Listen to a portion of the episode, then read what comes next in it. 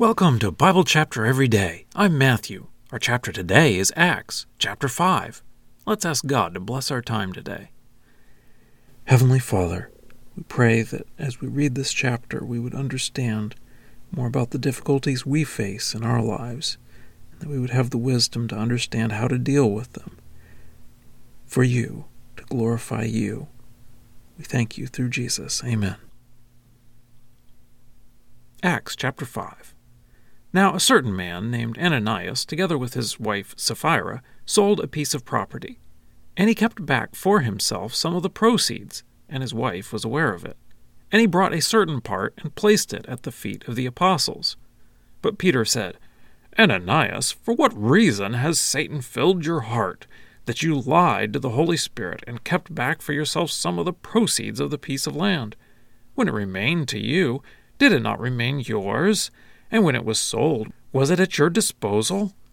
How is it that you have contrived this deed in your heart? You have not lied to people, but to God.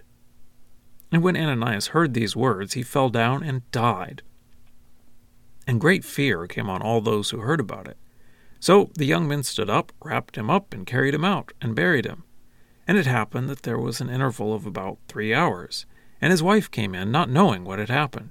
And Peter said to her, Tell me whether you both were paid this much for the piece of land.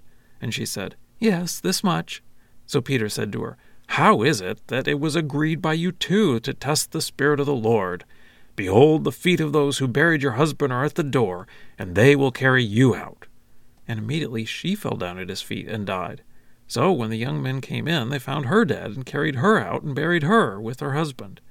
And great fear came on the whole church and on all who heard about these things. Now many signs and wonders were being performed among the people through the hands of the apostles, and they were all together in Solomon's portico, and none of the rest dared to join them, but the people spoke highly of them. And even more believers in the Lord were being added, large numbers of both men and women, so that they even carried out the sick into the streets and put them on cots and mats, so that when Peter came by, at least his shadow would fall on some of them. And the people of the towns around Jerusalem also came together, bringing the sick and those tormented by unclean spirits, who were all being healed. Now the high priest rose up, and all those who were with him, that is, the party of the Sadducees, and they were filled with jealousy, and they laid hands on the apostles and put them in the public prison.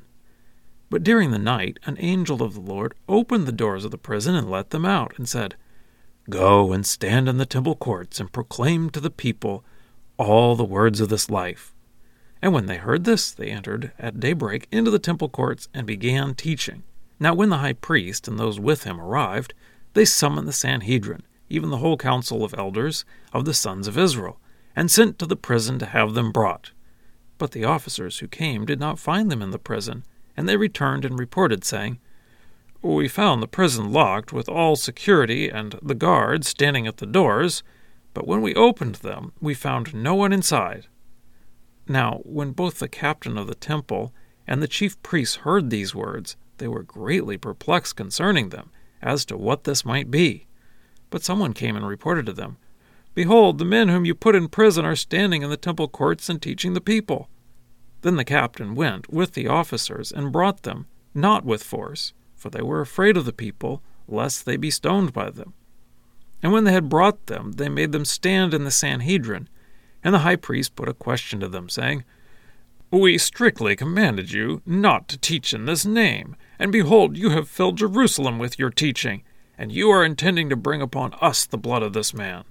But Peter and the apostles answered and said, It is necessary to obey God rather than men.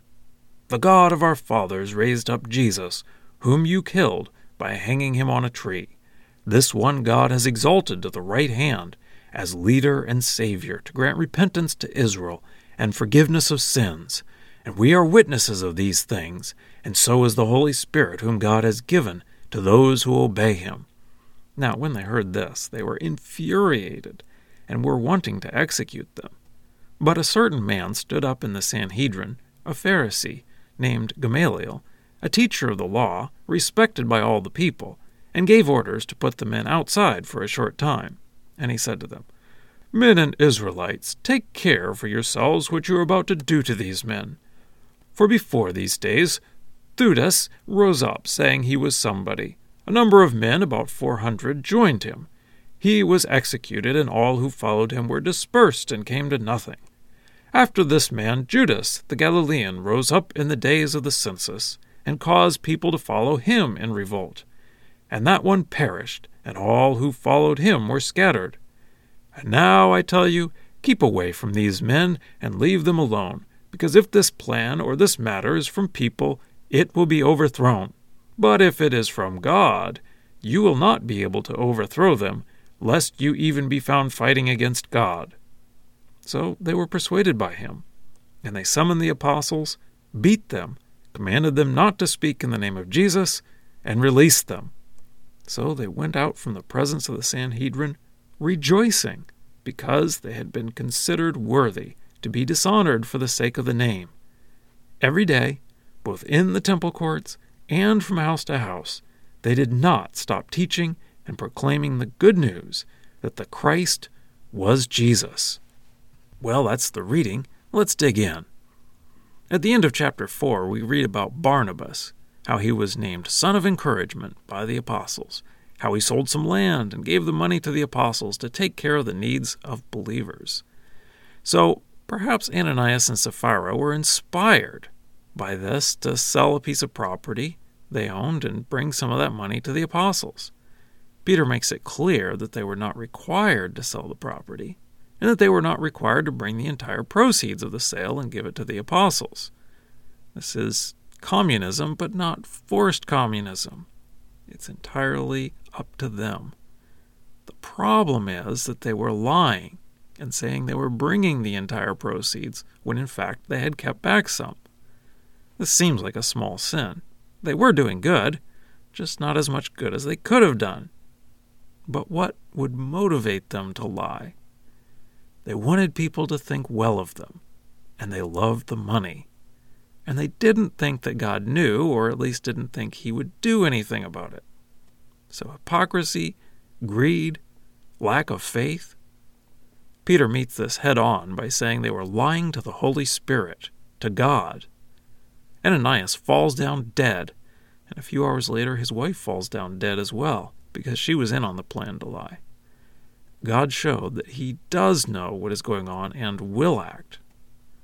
This story reminds us of the two sons of Aaron who offered strange fire to God and did not treat him as holy when they were priests, and they were struck dead.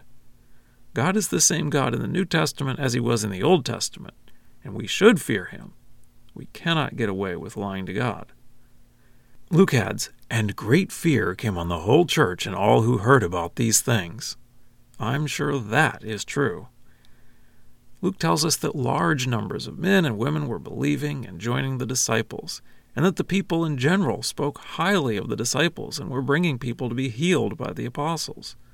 So the Sadducees arrested all of the apostles and put them in prison overnight, intending to have a trial the next day. But God shows his power by sending an angel and releasing them. And instead of telling them to run and hide, like we might imagine, he tells them to go to the temple and preach. So the next day, the Sanhedrin Council is waiting for the defendants to be brought. And instead, the officers report that the jail is empty, even though it's locked securely and all the guards are in position. Then someone comes in and reports that the apostles are preaching in public in the temple. So the guard goes and asks them politely to join the Sanhedrin at their earliest convenience. So finally the trial begins, with the high priest charging them with teaching in the name of Jesus and saying that the Sanhedrin is responsible for killing Jesus. Peter responds much as he had before by saying, It is necessary to obey God rather than men.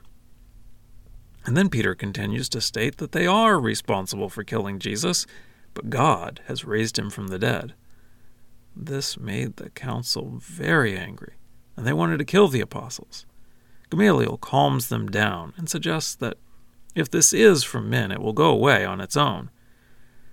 Whether this was actually good advice or not is not a question Luke bothers to answer. What I can say is that God used Gamaliel to keep his apostles alive at this time. So, they give the apostles a beating and release them.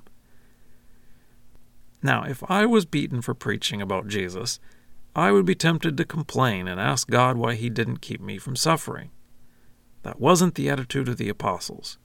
They rejoiced that they were considered worthy to suffer for Jesus, and they went right on preaching publicly in the temple and in people's houses that Jesus is the Christ. And now for a deeper dive. In this chapter, we have two major problems either one of which could have slowed or stopped the growth of the church or subverted it. The first problem was an internal problem hypocrites in the church who wanted praise rather than truth. The solution there was to deal head on with the problem. In this case, God struck them dead. I think we can learn from this. When we have internal problems, the solution is to deal with those problems. You cannot just go on and pretend that there are no problems. You may not be able to deal with them as immediately as God did in this case, but internal problems don't go away on their own. The other type of problem is external, the Jewish leaders threatening them. God tells the apostles to go to the temple and preach, not to hide, not to kill the Jewish rulers, just keep on preaching. So the solution to external problems is just keep going and don't let them stop the truth. Even though God could have struck those leaders dead, he could have stopped them from beating the apostles. So they took it as a compliment from God that they were worthy to suffer for Jesus. And they kept right on doing what God told them to do. Scripture quotations are from the Lexham English Bible. Copyright 2012 Logos Bible Software. Lexham is a registered trademark of Logos Bible Software.